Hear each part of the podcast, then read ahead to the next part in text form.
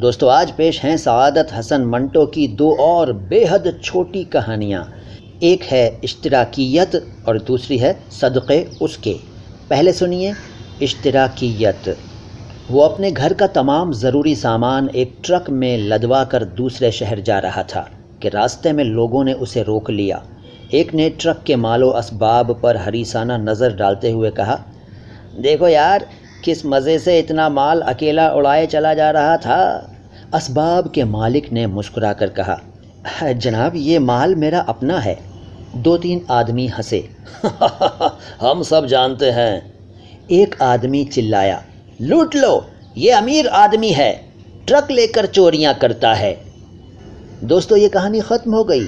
अब सुनिए अगली कहानी। ये भी बेहद छोटी है, पहली वाली से भी छोटी है। सदक़े उसके।